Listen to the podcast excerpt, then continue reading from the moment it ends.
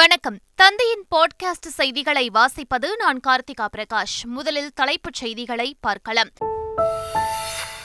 ஒரே நாடு ஒரே தேர்தல் திட்டத்தை நடைமுறைப்படுத்தக்கூடாது என வலியுறுத்தி தனி தீர்மானம்.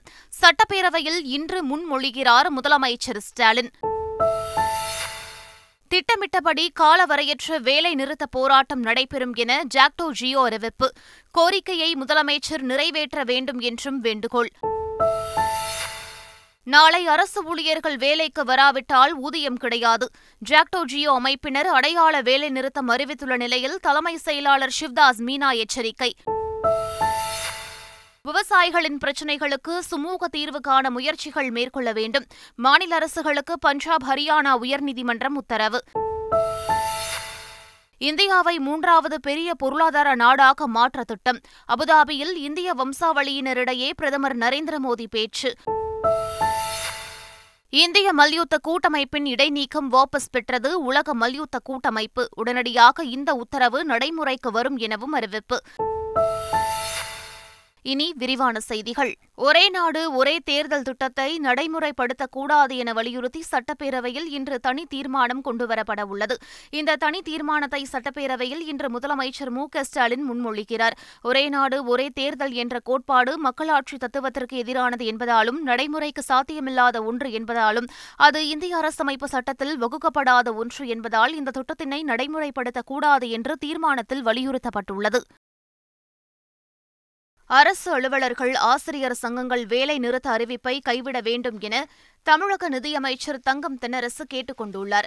இதுகுறித்து அவர் வெளியிட்டுள்ள அறிக்கையில் தமிழ்நாடு சந்தித்த இரண்டு மாபெரும் இயற்கை பேரிடர்களால் எதிர்பாராத பெரும் செலவினங்கள் ஜிஎஸ்டி இழப்பீட்டாக மாநில அரசுக்கு வரவேண்டிய இருபதாயிரம் கோடி ரூபாய் நிறுத்தம் போன்றவை காரணமாக மாநிலத்தின் நிதி பற்றாக்குறை அதிகமாகியுள்ளதாக தெரிவித்துள்ளார். நிதி நிலைமை சீரடைந்தவுடன் அரசு ஊழியர்களின் கோரிக்கைகள் படிப்படியாக பரிசீலிக்கப்படும் என தெரிவித்துள்ளார். நிதியமைச்சர் தங்கம் தென்னரசுவின் கோரிக்கையை நிராகரிப்பதாக ஜாக்டோ ஜியோ கூட்டமைப்பு அறிவித்துள்ளது. முதலமைச்சர் ஸ்டாலின் தங்களை அழைத்து பேசி வாழ்வாதார கோரிக்கைகள் தொடர்பான அரசின் முடிவினை அறிவிக்க வேண்டும் என அவ்வமைப்பின் மாநில ஒருங்கிணைப்பாளர்கள் வலியுறுத்தியுள்ளனர். திட்டமிட்டபடி காலவரையற்ற வேலைநிறுத்த போராட்டம் நடைபெறும் எனவும் அவர்கள் கூறியுள்ளனர். டிஜிபி அலுவலகத்தில் தொடங்கப்பட்டுள்ள தேர்தல் பிரிவின் அதிகாரியாக கூடுதல் டிஜிபி மகேஷ்குமார் அகர்வால் நியமிக்கப்பட்டுள்ளார். தேர்தல் பிரிவில் முப்பது போலீசார் பணிக்கு அமர்த்தப்பட்டுள்ளனர். இவர்கள் தமிழகத்தில் உள்ள முப்பது ஒன்பது நாடாளுமன்ற தொகுதிகளில் பதற்றமான வாக்குச்சாவடிகளை தேர்தல் ஆணையத்தோடு இணைந்து கண்டறியும் பணியில் ஈடுபட்டுள்ளனர். நாடாளுமன்ற தேர்தலில் மக்கள் நீதி மய்யம் கட்சிக்கு டார்ச் லைட் சின்னத்தை தேர்தல் ஆணையம் ஒதுக்கியுள்ளது. நாடாளுமன்ற தேர்தலில் கமல்ஹாசனின் மக்கள் நீதி மய்யம் கட்சிக்கு டார்ச் லைட் சின்னத்தை ஒதுக்கி தருமாறு தேர்தல் ஆணையத்தில் விண்ணப்பிக்கப்பட்டது. இதையடுத்து தமிழ்நாடு மற்றும் புதுச்சேரி மாநிலத்திற்கு மக்கள் நீதி மய்யம் கட்சிக்கு டார்ச் லைட் சின்னத்தை தேர்தல் ஆணையம் ஒதுக்கியுள்ளதாக அக்கட்சி வெளியிட்டுள்ள செய்திக்குறிப்பில் தெரிவிக்கப்பட்டுள்ளது. நெல்லையை சேர்ந்த பள்ளி மாணவர் ஜேஇஇ முதன்மை தேர்வில் முழு மதிப்பெண் பெற்று சாதனை படைத்துள்ளார். தேசிய முகமை தேர்வு நிறுவனம் சார்பாக பொறியியல் உயர்கல்விக்கான ஜேஇஇ நுழைவுத் தேர்வு இந்த ஆண்டு நடத்தப்பட்டது. இதில் முதன்மை தேர்வு பிரிவில் பாளையங்கோட்டையைச் சேர்ந்த தனியார் பள்ளி மாணவர் முகுந்த் பிரதீஷ் முன்னூற்றுக்கு முன்னூறு மதிப்பெண் பெற்று சாதனை படைத்துள்ளார். இந்த தேர்வில் இந்திய அளவில் முகுந்த் உட்பட இருபத்தி மூன்று மாணவர்கள் முழு மதிப்பெண் பெற்று முதலிடம் பெற்றுள்ளனர். மாணவன் முகுந்துக்கு பள்ளி கல்வித்துறை அமைச்சர் அன்பில் மகேஷ் வாழ்த்து தெரிவித்துள்ளார். எதிர்க்கட்சிகள் ஆட்சி செய்யும் மாநிலங்களில் மக்கள் நலத் திட்டங்களை மத்திய அரசு செயல்படுத்திவிடக்கூடாது என்ற ஒரே நோக்கில் மத்திய அரசு செயல்பட்டு வருவதாக மதிமுக முதன்மை செயலாளர் துரை வைகோ குற்றம் சாட்டியுள்ளார். சென்னையில் செய்தியாளர்களிடம் பேசிய அவர் தமிழ்நாட்டிற்கு தொடர்ந்து அநீதி இழைக்கும் மத்திய அரசுக்கு வரும் தேர்தலில் தக்க பாடம் புகட்ட வேண்டும் என தெரிவித்தார். ஹிமாச்சலில் உயிரிழந்த வெற்றி துரைசாமியின் உடல் சென்னை கொண்டுவரப்பட்டு இறுதி அஞ்சலிக்கு பிறகு கணமாம்பேட்டை மயானத்தில் தகனம் செய்யப்பட்டது. ஹிமாச்சலில் கடந்த நான்காம் தேதி சட்லஜ் நதியில் கார் விபத்திற்குள்ளானதில் முன்னாள் மேயர் சைதை துரைசாமியின் மகன் வெற்றி துரைசாமி மாயமானார். எட்டு நாட்களுக்கு பின் நேற்று முன்தினம் சடலமாக கண்டெடுக்கப்பட்டார். இதனைத் தொடர்ந்து அவரது உடல் தனி விமானம் மூலம் சென்னை கொண்டுவரப்பட்டு சென்னை ராஜகிழ்பாக்கத்தில் உள்ள இல்லத்தில் இறுதி அஞ்சலிக்காக வைக்கப்பட்டது. அங்கு வெற்றி துரைசாமியின் உடலுக்கு நடிகர் அஜித் தனது மனைவி ஷாலினியுடன் சென்று அஞ்சலி செலுத்தினார். வெற்றி துரைசாமி உடலுக்கு முதலமைச்சர் ஸ்டாலின் ஆளுநர் ஆர் என் ரவி உள்ளிட்டோர் அஞ்சலி செலுத்தினர். ராஜகிழ்பாக்கத்தில் உறவினர்கள் உள்ளிட்டோர் அஞ்சலி செலுத்திய பின் வெற்றி துரைசாமியின் உடல் சிஐடி நகரில் உள்ள இல்லத்திற்கு கொண்டுவரப்பட்டு பொதுமக்கள் அஞ்சலிக்கு வைக்கப்பட்டது. வெற்றி துரைசாமியின் உடலுக்கு முதலமைச்சர் ஸ்டாலின் ஆளுநர் ஆர் என் ரவி ஆகியோர் நேரில் சென்று அஞ்சலி செலுத்தினர். பின்னர் எதிர்க்கட்சித் தலைவர் எடப்பாடி பழனிசாமி மதிமுக பொதுச் செயலாளர் வைகோ விசிக தலைவர் திருமாவளவன் பாஜக மாநில தலைவர் அண்ணாமலை தேமுதிக துணைச் செயலாளர் சுதேஷ் தமாக தலைவர் ஜி கே வாசன் மற்றும் சசி சசிகலா உள்ளிட்டோர் நேரில் அஞ்சலி செலுத்தினர். பொதுமக்கள் அஞ்சலிக்கு பிறகு இரவு ஒன்பது மணியளவில் தியாகராய நகர் கண்ணமாம்பேட்டை மயானத்தில் வெற்றி துரைசாமியின் உடல் தகனம் செய்யப்பட்டது. ஐக்கிய அரபு எமிரேட்ஸில் யுபிஐ ருபே கார்டு சேவையை அந்நாட்டு அதிபர் ஷேக் முகமது பின் சையத் அல் நயானும் பிரதமர் நரேந்திர மோடியும் தொடங்கி வைத்தனர். அரசுமுறை பயணமாக ஐக்கிய அரசு எமிரேட்ஸுக்கு சென்றுள்ள பிரதமர் மோடிக்கு ஐக்கிய அரசு எமிரேட்ஸ் அதிபர் உற்சாக வரவேற்பு அளித்தார். இந்த சந்திப்பின்போது இரண்டு தலைவர்களும் யுபிஐ ரூபே கார்டு சேவையை தொடங்கி வைத்தனர். மேலும் இரு தலைவர்களின் முன்னிலையில் இந்தியா ஐக்கிய அரபு எமிரேட்ஸ் இடையே புரிந்துணர்வு ஒப்பந்தங்கள் கையெழுத்தாகின. அபுதாபியில் இருபத்தி ஏழு ஏக்கர் பரப்பளவில் கட்டப்பட்டுள்ள இந்து கோவிலை பிரதமர் நரேந்திர மோடி திறந்து வைக்கிறார். இந்தியாவை மூன்றாவது பெரிய பொருளாதார நாடாக மாற்ற திட்டமிட்டுள்ளதாக பிரதமர் நரேந்திர மோடி தெரிவித்துள்ளார். அபுதாபி ஜாயத் ஸ்போர்ட்ஸ் சிட்டி மைதானத்தில் நடைபெற்ற நிகழ்ச்சியில் பிரதமர் நரேந்திர மோடி கலந்து கொண்டார். அப்போது பேசியவர் இந்தியாவின் மூன்றாவது பெரிய கூட்டாளியாக ஐக்கிய அரபு அமீரகம் இருப்பதாக தெரிவித்தார். சமூக கலாச்சார உறவுகளில் இந்தியாவும் அமீரகமும் சாதித்தது உலகிற்கு முன்மாதிரியாக உள்ளதாகவும் அவர் தெரிவித்தார். தனது மூன்றாவது ஆட்சிக் காலத்தில் இந்தியாவை மூன்றாவது பெரிய பொருளாதார நாடாக மாற்ற திட்டமிட்டுள்ளதாக பிரதமர் நரேந்திர மோடி கூறினார். சிபிஎஸ்இ பத்து மற்றும் பனிரெண்டாம் வகுப்பு பொதுத் தேர்வு வினாத்தாள்கள் முன்கூட்டியே கசியவில்லை என்றும் இது தொடர்பாக வெளியாகும் தகவல்கள் போலியானது என்றும் சிபிஎஸ்இ தெரிவித்துள்ளது. இது தொடர்பாக எக்ஸ் தளத்தில் சிபிஎஸ்இ வெளியிட்டுள்ள அறிக்கையில் திட்டமிட்டபடி வரக்கூடிய பதினைந்தாம் தேதி முதல் பொதுத் தேர்வுகள் நடைபெறும் என்று தெரிவிக்கப்பட்டுள்ளது. ஆம்னி பேருந்துகள் பணிமனைகளை ஒருபோதும் பயணிகளை ஏற்றி இறக்கும் இடமாகவோ பேருந்து நிலையமாகவோ பயன்படுத்தக்கூடாது என்று தமிழக போக்குவரத்துத்துறை தெரிவித்துள்ளது.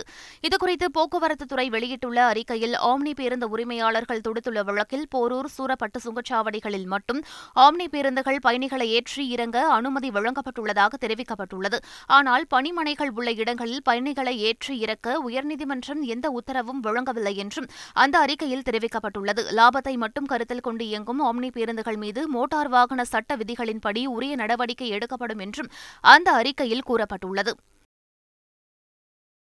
கோவை அருகே ஆற்றில் குளிப்போரின் காலை உள்ளே இழுத்து சாகடிக்கும் கும்பல்கள் பற்றி நடிகர் பாக்யராஜ் வீடியோ பதிவிட்டிருந்த நிலையில் அது வதந்தி என மாவட்ட காவல் கண்காணிப்பாளர் விளக்கமளித்துள்ளார் பாக்யராஜ் வெளியிட்டிருந்த வீடியோவில் மேட்டுப்பாளையம் பத்ரகாளியம்மன் கோவில் அருகே உள்ள பவானி ஆற்றில் நீரில் மூழ்கி அடிக்கடி ஏற்படும் உயிரிழப்புகள் தற்செயலானவை அல்ல என்று தெரிவித்திருந்தார்.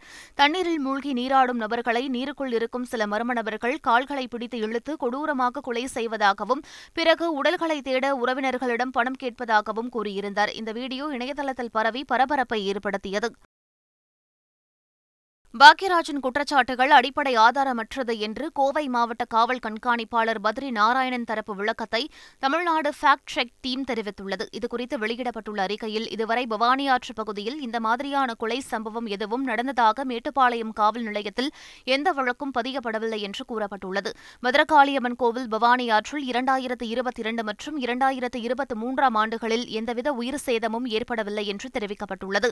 வதந்தியை உருவாக்குவதும் பரப்புவதும் குற்ற செயல் செயலாகும் என்றும் தெரிவிக்கப்பட்டுள்ளது. பாகிஸ்தான் சிறையில் வாடும் தமிழக மீனவரை விடுவிக்க மத்திய மாநில அரசுகள் நடவடிக்கை எடுக்க வேண்டும் என குடும்பத்தினர் கோரிக்கை விடுத்துள்ளனர். கன்னியாகுமரி மாவட்டம் குளச்சல் துறைமுக தெருவை சேர்ந்தவர் ஆண்டனி தாஸ். கடந்த இரண்டாயிரத்து இருபத்தி மூன்றாம் ஆண்டு டிசம்பர் இருபத்தி மூன்றாம் தேதி குஜராத்திலிருந்து ஆறு மீனவர்களுடன் கப்பலில் மீன்பிடிக்க சென்றவரை பாகிஸ்தான் போலீஸ் கைது செய்தது. எல்லை தாண்டி மீன்பிடித்ததாக கைது செய்யப்பட்ட நிலையில் இதுவரை அவர் விடுவிக்கப்படவில்லை. பாகிஸ்தான் சிறையில் வாடும் அவரை மீட்க மத்திய மாநில அரசுகள் நடவடிக்கை எடுக்க வேண்டும் என குடும்பத்தினர் கோரிக்கை விடுத்துள்ளனர். கர்நாடகாவில் காதலுக்கு எதிர்ப்பு தெரிவித்த தந்தையை தாய் மற்றும் காதலனுடன் சேர்ந்து மகள் கொடூரமாக கொலை செய்துள்ளார். துமக்கூரு மாவட்டம் குணிகள் பகுதியைச் சேர்ந்த மாரியப்பா தலை மற்றும் கால்கள் துண்டிக்கப்பட்ட நிலையில் சடலமாக மீட்கப்பட்டார். போலீசார் நடத்திய தீவிர விசாரணையில் மாரியப்பாவின் மனைவி ஷோபா மகள் ஹேமலதா மற்றும் அவரது காதலன் சாந்தகுமார் ஆகிய மூவரும் சேர்ந்து அவரை கொலை செய்தது தெரியவந்துள்ளது. மகளின் காதலுக்கு தந்தை மாரியப்பா எதிர்ப்பு தெரிவித்துள்ளார். மேலும் மகளின் காதலனுடன் தாய் ஷோபா தகாத உறவில் இருந்ததையும் மாரியப்பா கண்டித்துள்ளார். தெரிவித்துள்ளார். இதையடுத்து மூவரும் சேர்ந்து கூலிப்படையை ஏவி மாரியப்பாவை கொலை செய்துள்ளனர். மூன்று பேரையும் போலீசார் கைது செய்தனர். பில்கிஸ் பானு கூட்டு பாலியல் வன்கொடுமை வழக்கில் பதினோரு பேரை விடுவித்த குஜராத் அரசின் உத்தரவை ரத்து செய்த தீர்ப்பை மறு ஆய்வு செய்யக்கோரி குஜராத் அரசு சார்பில் உச்சநீதிமன்றத்தில் மனு தாக்கல் செய்யப்பட்டுள்ளது. குஜராத் மாநிலத்தில் கடந்த இரண்டாயிரத்து இரண்டாம் ஆண்டு கோத்ரா சம்பவத்திற்கு பின் பில்கிஸ் பானு என்பவரின் குடும்பத்தைச் சேர்ந்த ஏழு பேர் படுகொலை செய்யப்பட்டனர். பில்கிஸ் பானு இருபது வயது கர்ப்பிணியாக இருந்தபோது பதினோரு பேரால் கூட்டு பாலியல் வன்கொடுமை செய்யப்பட்டார். இந்த வழக்கில் ஆயுள் தண்டனை விதிக்கப்பட்டு பதினான்கு ஆண்டுகளாக சிறையில் இருந்த பதினோரு பேரை குஜராத் அரசு கருணை அடிப்படையில் விடுதலை விடுதலை செய்தது. இதனை எதிர்த்து தாக்கல் செய்யப்பட்ட மனுக்களை விசாரித்த உச்சநீதிமன்றம் பதினோரு பேரை விடுவித்த குஜராத் அரசின் உத்தரவை ரத்து செய்து உத்தரவிட்டது. இந்த தீர்ப்பை மறு ஆய்வு செய்யக்கோரி குஜராத் அரசு சார்பில் உச்சநீதிமன்றத்தில் மனு தாக்கல் செய்யப்பட்டுள்ளது. காங்கிரஸ் கட்சியின் நாடாளுமன்ற தலைவர் சோனியா காந்தி மாநிலங்களவை பதவிக்கு இன்று ஜெய்ப்பூரில் வேட்புமனு தாக்கல் செய்ய உள்ளதாக தகவல் வெளியாகியுள்ளது. ராஜஸ்தானில் மூன்று மாநிலங்களவை இடங்களுக்கு தேர்தல் நடைபெறவுள்ளது இதில் இரண்டு இடங்கள் பாஜகவுக்கும் ஒரு இடம் காங்கிரசுக்கும் கிடைப்பது உறுதியாகியுள்ளது. வேட்புமனு தாக்கல் செய்ய நாளை கடைசி நாளாகும். முன்னாள் பிரதமர் மன்மோகன் சிங்குக்கு பதிலாக காலியாக உள்ள மாநிலங்களவை பதவிக்கு சோனியா காந்தி வேட்புமனு தாக்கல் செய்ய உள்ளதாக தகவல் வெளியாகியுள்ளது. பஞ்சாபிலிருந்து டெல்லி நோக்கி புறப்பட்ட விவசாயிகளை ஹரியானா பஞ்சாப் எல்லையில் கண்ணீர் புகை குண்டுகளை வீசி போலீசார் விரட்டியடித்தனர். போலீசாரின் கட்டுப்பாடுகளை மீறி டெல்லி நோக்கி விவசாயிகள் முன்னேறி சென்றனர். சம்பு எல்லை பகுதியில் அவர்களை தடுத்து நிறுத்திய காவல்துறையினர் திரும்பி செல்லுமாறு அறிவுறுத்தினர். ஆனால் விவசாயிகள் கேட்காமல் முன்னேறி செல்ல முயன்றதால் கண்ணீர் புகை குண்டுகளை வீசி காவல்துறையினர் விரட்டியடித்தனர். இதனால் டெல்லி எல்லையை தொடர்ந்து ஹரியானா பஞ்சாப் எல்லையிலும் பதற்றமான சூழல் காணப்படுகிறது. டெல்லி நோக்கி விவசாயிகள் வருவதை தடுப்பதற்காக சிங்கூ டிக்ரி எல்லை பகுதிகளில் பலத்த பாதுகாப்பு போடப்பட்டு தீவிர வாகன சோதனையில் காவல்துறையினர் ஈடுபட்டுள்ளனர். முக்கியமான இடங்களில் ஏராளமான தடுப்புகள் அமைக்கப்பட்டுள்ளன. கார்கள் லாரிகள் என அத்தியாவசியமாக செல்லும் வாகனங்களையும் காவல்துறையினர் தீவிரமாக சோதனைக்கு உட்படுத்தி வருகின்றனர். கடும் கட்டுப்பாடுகளால் சிங்கு டிக்ரி எல்லை பகுதிகளில் கடும் போக்குவரத்து நெரிசல் ஏற்பட்டது. வாகனங்கள் நீண்ட வரிசையில் மெதுவாக ஊர்ந்து செல்லும் நிலை ஏற்பட்டது.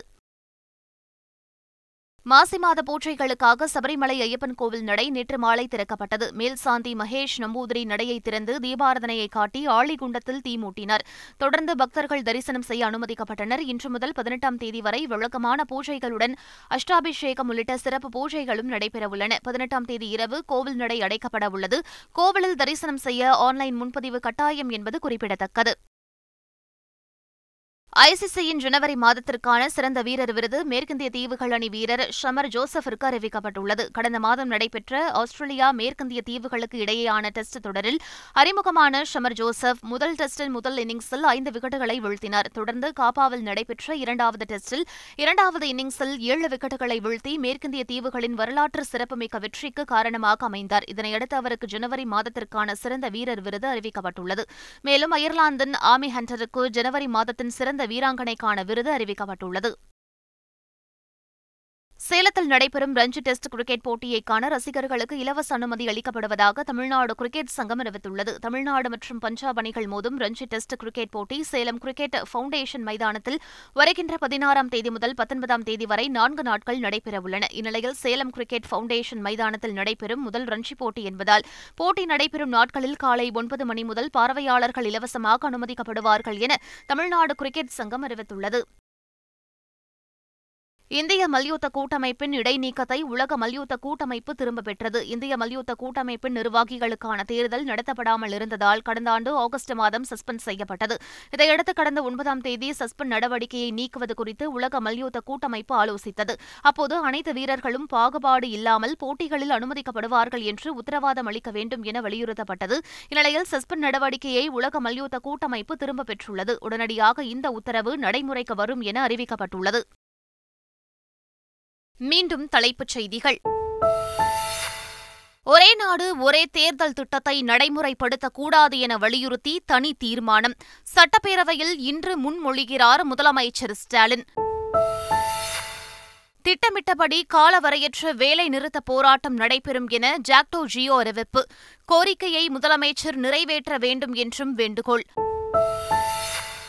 நாளை அரசு ஊழியர்கள் வேலைக்கு வராவிட்டால் ஊதியம் கிடையாது.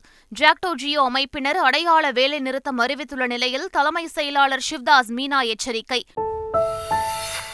விவசாயிகளின் பிரச்சினைகளுக்கு சுமூக தீர்வு காண முயற்சிகள் மேற்கொள்ள வேண்டும். மாநில அரசுகளுக்கு பஞ்சாப் ஹரியானா உயர்நீதிமன்றம் உத்தரவு. இந்தியாவை மூன்றாவது பெரிய பொருளாதார நாடாக மாற்ற திட்டம். அபுதாபியில் இந்திய வம்சாவளியினரிடையே பிரதமர் நரேந்திர மோடி பேச்சு. இந்திய மல்யுத்த கூட்டமைப்பின் இடைநீக்கம் வாபஸ் பெற்றது உலக மல்யுத்த கூட்டமைப்பு. உடனடியாக இந்த உத்தரவு நடைமுறைக்கு வரும் எனவும் அறிவிப்பு. இத்துடன் பாட்காஸ்ட் செய்திகள் நிறைவு பெறுகின்றன. வணக்கம்.